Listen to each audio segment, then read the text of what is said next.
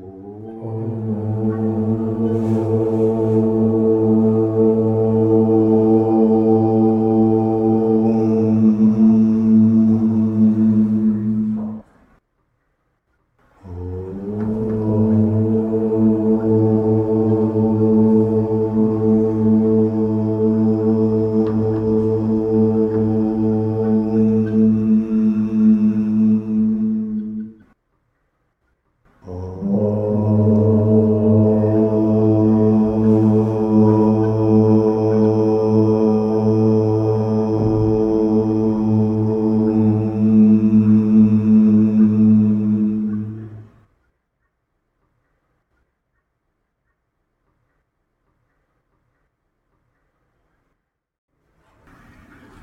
Текст Садашива Нилай – это поэма святого Рамалинги, который почитается также у нас.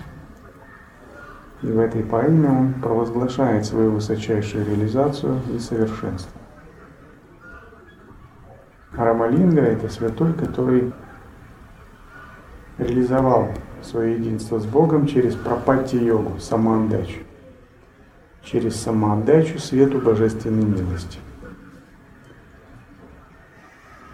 Три йоги самоосвобождения, протимокша, самоотдача, пропати и самоузнавание, пратиабхиджни. Это то, чем мы занимаемся всю жизнь. Это различные грани и стадии эволюции. Если в йоге самоосвобождения мы учимся обнаруживать зеркало природы ума, непрерывно в нем находиться с помощью атмавичары, самонаблюдения, других методов, шамхави мудры, и растворять различные слои мыслей, эмоций, усмирять ум, зарождаем базовое созерцание, то пропатти йога – это развитие этого созерцания, это углубление, когда нам надо растворить не только двойственное состояние мыслей и эмоций, но очень глубинные кармы, которые просто так не поддаются освобождению, только через самоотдачу. На языке учений тантризма это еще также называется отсечение эго, отсечение надежды и страха, атманеведана, самоотдача. В разных традициях это существует. Так, пропати йога – это искусство полагаться на свет божественного присутствия. И Рамалинга, полагаясь на свет божественного присутствия, обрел одну из величайших реализаций, растворив свое тело во вспышке фиолетового света. Так же, как многие великие святые ситхи. Если Брахмананда он считается и сейчас бессмертен, его главное тело в Гималаях, тела, играя, меняет и входит в них, то реализация Рамалинги другая. Он не оставил просто после себя ничего, растворив все.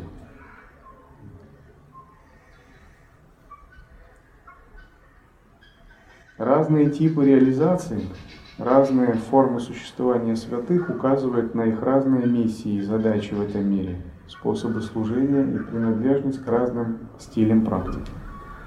Но по сути это одно. Высший Господь объединился в милосердие и сострадании с моей душой.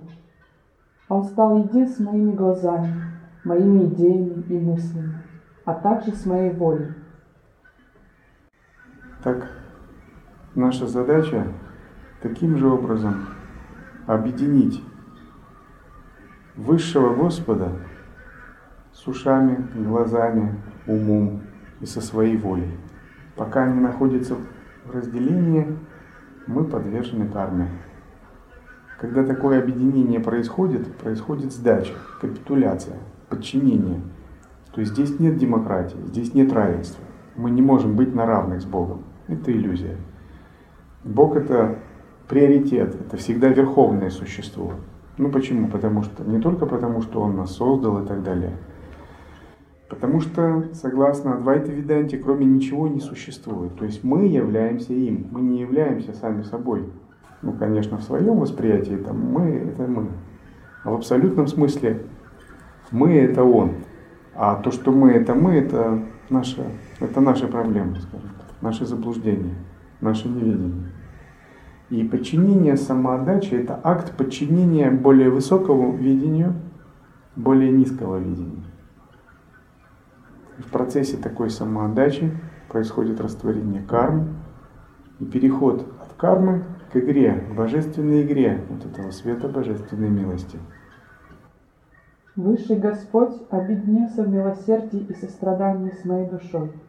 Он стал един с моими глазами, моими идеями и мыслями, а также с моей волей. Он — ритм музыки и слова моей песни. Высочайший и вселенский владыка дает мне свою благость. Он — всесовершающая и всемогущая воля.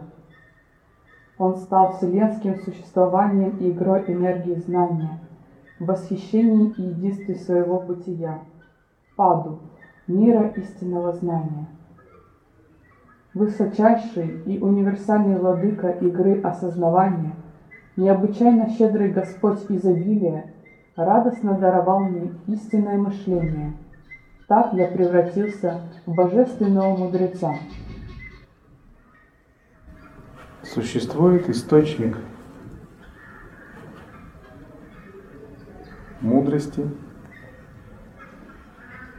процветания, жизненной силы.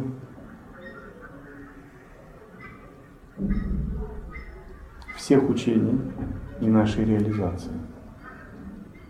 Вопрос в том, чтобы обнаружить дверь к этому источнику, установить с ним связь, а затем подчинить все непробужденные участки ума и энергии этому источнику. Энергия этого источника имеет тенденцию не сходить вниз, и она называется ануграха. У этого источника есть пять энергий, пять основных энергий. Сила творить, поддерживать, разрушать, сокрывать божественную истину и проявлять божественную истину. Последняя, ануграха, для нас наиболее важна. Мы не можем достичь реализации, опираясь на силу сокрытия. Сила сокрытия вуалирует, наоборот, она прячет. Иногда Мастера или садху применяют силу сокрытия для определенных целей, когда надо сохранить в тайне учения. Но для реализации это такая сила, которая не подходит, она подходит для определенных целей. Сила творения подходит для творчества, для создания. Сила поддержания подходит для сохранения, поддержания жизни, обретения ситхи долгой жизни, установления мира и гармонии. Сила разрушения подходит для устранения помех, каких-то трудностей, препятствий, ограничений ума. Но ануграха – это сила, которая несет миссию освобождения. Она освобождает живые существа. То есть считается, что Шива абсолютно спасает живые существа силой ануграхи. Он дарует им мокшу.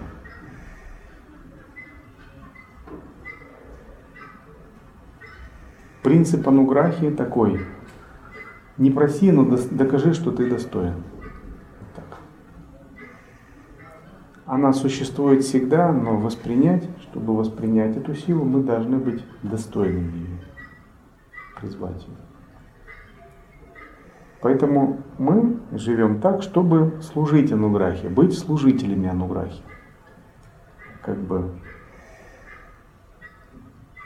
есть люди, которые служат разным энергиям, мы служим энергии пробуждения, энергии просветления. Как быть служителями Ануграхи? Это значит строить свою жизнь, слушая принцип Ануграхи. Если Ануграха несет людям, человечеству просветление, то мы в этом тоже участвуем. Вот чем больше мы служим Ануграхе, тем больше мы устанавливаем связь с этой просветляющей силой, тем больше она начинает даровать нам благословение. Ануграха проявляется как храмы, божества, святые, учителя, священные писания, тексты, садху, монахи, ашрамы, ретритные центры, санга, алтари. То есть все то, что непосредственно связано с духовной истиной, что пробуждает разум.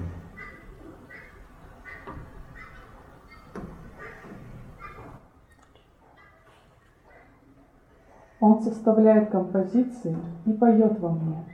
Таким образом, я стал также и создателем божественных песен. Он насыщает меня амритой, амброзией блаженства, которое очищает сознание сердца и души. Таким образом, я стал наслаждающимся или пьющим амриту. Вечное божественное, что играет в тиру амбала в прекрасном мире истинного знания, даровало мне все силы и ситхи истинного знания и совершенства, карма-ситхи, йога-ситхи и джняна-ситхи. И оно стало во мне бесконечным и вечным существованием. Это истина. Так, Всевышний Источник, Абсолют, Брахман, Параматма, Праджняна, исконная мудрость осознавания. Все эти термины указывают на то, что у всех существ, у всех явлений существует один источник. Так же, как для планет существует Солнце, их источник, а для всех звезд существует центр галактики, а для всех галактик существует центр Вселенной, нашей Вселенной, по крайней мере. Так и для всех Вселенных, всех существ мироздания существует Всевышний Источник. Из него мы получаем питание, из него рождаются боги, такие как Брахма, Вишну, Шива. Из него творится Вселенная. Можно сказать это квантовый уровень мироздания. И когда мы устанавливаем с ним, связь, то говорят, мы пробуждаемся. Когда мы знаем об этом источнике и начинаем его искать, и у нас возникает в него вера, то говорят, мы обретаем веру. У нас есть шрадха. Вера, шрадха, это условие. Когда есть вера, мы можем прийти к шаранам, прибежищу. Сначала вера, а затем прибежище. Прибежище означает, мы решаем всегда и везде на него полагаться. Шрадха, затем Шаранам. И вот через это древо прибежища мы можем получать нисходящий поток ануграхи. Вот надо научиться искусству полагания на древо прибежища. Это и есть шаранам, прибежище. И когда такое искусство разовьется у нас, то мы можем обрести шаранагати или шутха шаранагати. Чистую, беспримесную преданность с Богом, связь с Богом. Итак, шрадха, вера, шаранам, прибежище, шаранагати, преданность. О люди мира, разве вы этого не знаете? Каждый из вас может жить в счастье, посредством достижения его. Каждый раз, когда я зову его «О Отец!», он отвечает мне, говоря «Сын мой, я здесь», и немедля приходит. О люди мира, скажите мне, кто еще обладает таким же бесконечным состраданием, как и мой Отец? Разве вы не способны присоединиться ко мне в великом восхвалении Владыки? Когда я призываю его, «О, Отец!», он безотлагательно дает свой нежный ответ, «О, Сын!». Он – совершенный и чистый Господь Тапаса, названный Господом со спутанными волосами. Он Бог Читрамбалам, Читсабха, мира всепостигающего сознания. Он стал собой, как вселенское божественное, восхищение содержащее и одновременно обладающее мной в пространстве сердца моей души. Самоотдача означает изменение своих отношений со Вселенной, своим эго и Абсолютом. Самоотдача предшествует Адвайте. Невозможно сразу реализовать Адвайту. Вы будете чувствовать большой разрыв. Даже если вы изучите тексты, вы будете чувствовать, что Адвайта как бы сама по себе, а вы сами по себе. Несмотря что тексты Адвайта утверждают, что есть только Брахман, вы чувствуете, что есть также еще и вы. Что вы не можете куда-то деться от себя, уйти от себя. И Брахман слишком запределен, слишком неуловим, слишком непостижим, чтобы он мог вот так прямо вам помочь, одним фактом признания. Невозможно, потому что есть вы. Но самоотдача решает этот вопрос. В процессе пропати-йоги самоотдача нам указывает направление, как двигаться к Адвайте. Нам говорят, ты должен себя Брахману, ты должен признать его верховенство, ты должен сдаться на милость, признать его высшее положение и научиться полагаться на него. Абсолют внутри тебя, но твои грубые низшие части, эго, ум, тело, должны предаться абсолюту внутри. И вот изменение отношений со Вселенной и самим собой означает примерно следующее. Вы понимаете, я не свой, я Божий. Вот если я свой, я могу действовать сам по себе. Значит, тенденции моего ума имеют значение. Тенденции моих желаний имеют значение, их надо развивать, придавать. И это может бесконечно идти. Например, существа в сансаре – это те, которые придали значение тенденциям ума, своим кармам, и их бесконечное развитие идет по кругу. Например, рождается человек асуром, животным, человеком, э, сансарным божеством, существом ада и так далее. Бесконечно это может происходить, потому что тенденции ума признаются, не поддерживаются. И вот все существа, живущие в страдающих телах, в страдающих измерениях, это те, которые вот этот принцип пропати йоги где-то не уловили.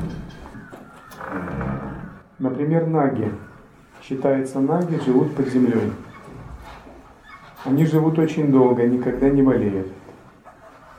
Они боят, ничего не боятся, только времени, только Махакалу. Они знают искусство поддержания тела бессмертным, искусство наслаждений, магические практики очень развиты. А в подземных мирах, в райских мирах Билвасварги, у них могут быть очень красивые места, не хуже, чем в садах Индры. Но им неизвестно искусство самоотдачи. Они как бы находятся в оппозиции к Богу, в оппозиции к источнику. Они слишком придают значение своей карме, своей наговости. Поэтому они очень боятся некоторых божественных веществ. Когда не сходит Гаруда, Гаруда олицетворяет просветленную силу знания, мудрости, силу божественного огня, они сильно его боятся. И он является главным врагом для них, он их уничтожает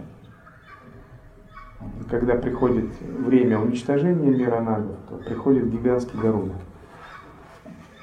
Есть асуры. Они также обладают сильным сознанием, знанием магических практик, но они переоценивают свою асуричность, свою силу сознания. И самоотдача им неведома. И они уже выбрали определенный путь, очень много в него вложили, им сложно с ним расстаться. Поэтому в ассурических мирах путь пробуждения неведом, так считается. И во многих мирах, мирах претов, пхутов, пишачей, ракшасов, все страдающие миры, они не пошли по пути покорения божественному источнику. Почему есть всегда войны между асурами и богами?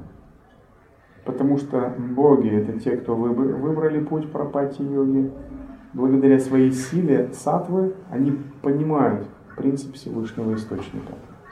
Асуры, наги, Кишачи, Раксасы, Пхуты этот путь не выбрали, они его отрицают. Не могут покориться силе божественного света и сознания. И вот настрой покориться силе божественного света и сознания – это начало отбрасывания эго. Когда мы понимаем, я не свой, я Божий, я не принадлежу себе, я принадлежу чему-то большему.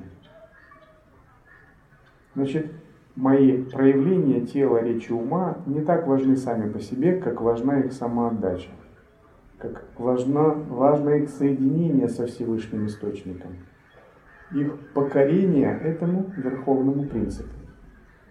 И вот путь самоотдачи означает везде и всегда признавать верховенство Бога, абсолютно. Признавать верховенство Бога значит на фоне всех мыслей, проблем, действий иметь другую часть сознания, устремленную на Всевышний Источник. И эта часть сознания, она непоколебима должна быть.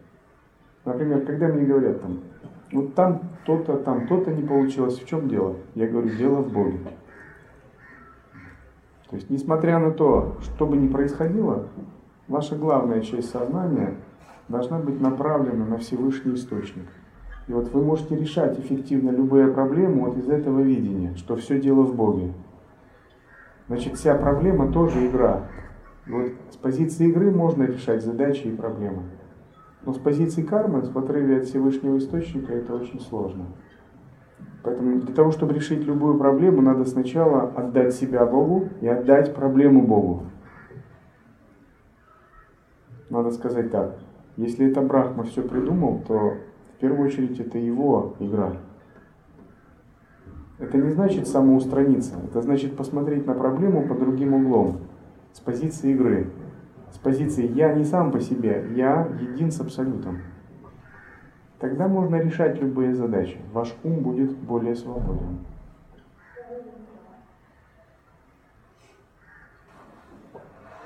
Всевышний вошел в мое сердце и слился с моей душой. Он отдал себя мне. Он стал мной, как запредельная милость моего Отца. Подобным состраданием обладает дождевое облако, утоляющее жажду иссушенной земли. Господь поднес мне молоко знания, ключ, открывающий врата в Его обитель, небесные качества своей природы и мудрость, а также обретение бессмертного тела посредством щедрого дарения мне неизменного состояния своего истинного бытия. Когда мы приучаем себя к такой сдаче, усмиряется ум. Первое, что происходит, усмиряется ум, усмиряется эго. Нам легко контролировать чувства, контролировать ум, легко обнаруживать природу ума, зеркало ума. То есть мы как йоги, как садху становимся сильными, как минимум. Но это не главное. Обнаружение зеркала природы ума, усмирение – это подготовка. Что же главное? В результате самоотдачи на нас начинает изливаться божественное благословение. Ануграха – это та награда за самоотдачу. Ануграха означает, что на вас изливается океан подарков.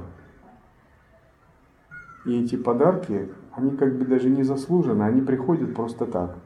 Почему же они приходят?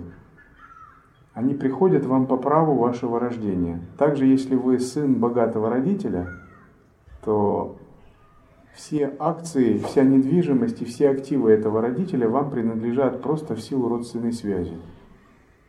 Ну, потому что родитель питает к вам привязанность по праву родства. Таким же образом, когда происходит самоотдача, мы получаем этот океан благословений – в силу родства с божественным источником. Ануграха – это нисхождение благословляющей милости. А Шактипатха – это как бы проявление этой благословляющей милости. Как проявляется Шактипатха? Самое начало она проявляется через дикшу. Когда гуру дает ученику дикшу, он дает ему имя, сажает семя этой благословляющей милости, которая прорастает со временем, если эта милость продолжает изливаться.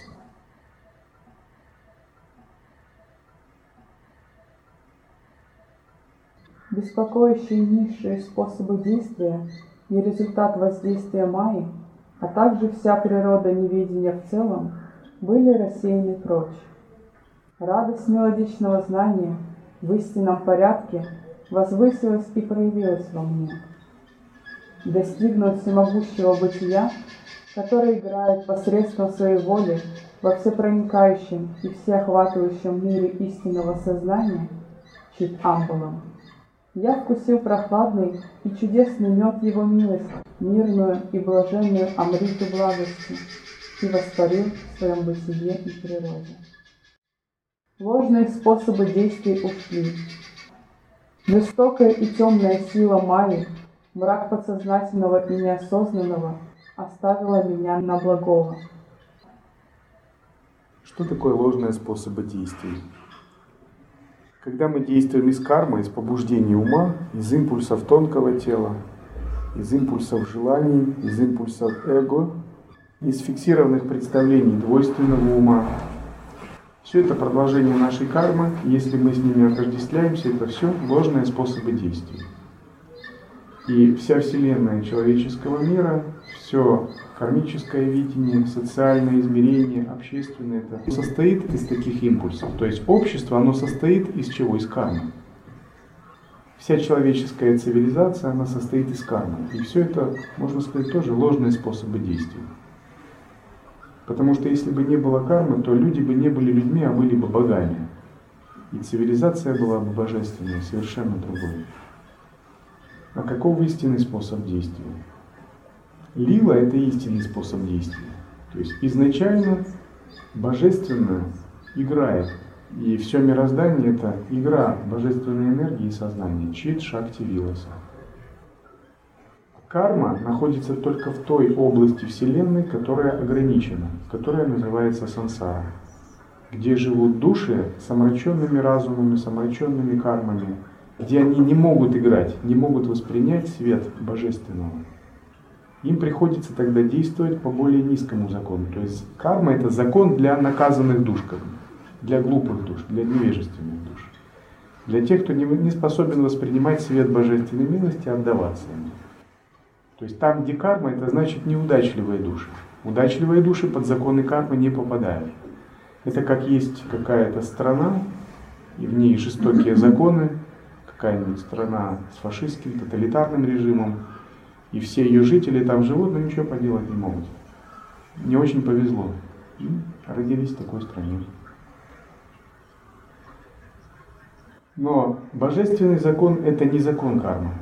Закон кармы несправедлив. Закон кармы что говорит? Если ты что-то сделал, ты должен получить возврат. Ты отвечаешь за то, что ты сделал. Сделал хорошее, получишь хорошее. Сделал плохое, получишь плохое. Закон кармы. Закон божественной милости, он действует по-другому. Что он говорит? Сделал хорошее, получишь хорошее. Сделал плохое, тоже получишь хорошее. Не сделал ничего, тоже получишь хорошее. В общем, ты всегда получишь хорошее ты получишь только хорошее. И ты не можешь сделать никогда ничего плохого, потому что плохого не бывает. Потому что плохое и хорошее – это иллюзии двойственного ума. Потому что все есть лила, все есть игра, есть только хорошее. И это хорошее – это божественное. И нет ничего плохого, ничего хорошего, есть только игра божественная. Игра изначально всегда всего хорошего. Как бы ни развивались события, в любом случае ты будешь благословлен. Это закон вилосы, лилы божественной игры. Но он действует только для тех душ, кто сумел воспринять Ануграху, божественную милость, сумел признать верховенство Всевышнего Источника и сдаться ему. Выполнить пропати йогу, постоянно сдаваться на эту милость. Есть свобода воли, свобода выбора. Хочешь сдавайся, не хочешь не сдавайся. Твое дело, так сказать, ты свободен в этом. Но если ты не сдаешься, тогда для тебя играют законы кармы роль. Если признаешь и сдаешься, ты входишь в другую линию, линию божественной игры.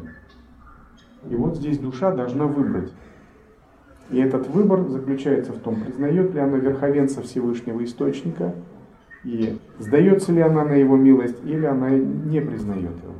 Признание, непризнание, вот в этом тонкий момент. Нирвана и сансара здесь расходятся. Путь нирваны, путь просветления и путь сансары, закабаления в сансару, они здесь расходятся.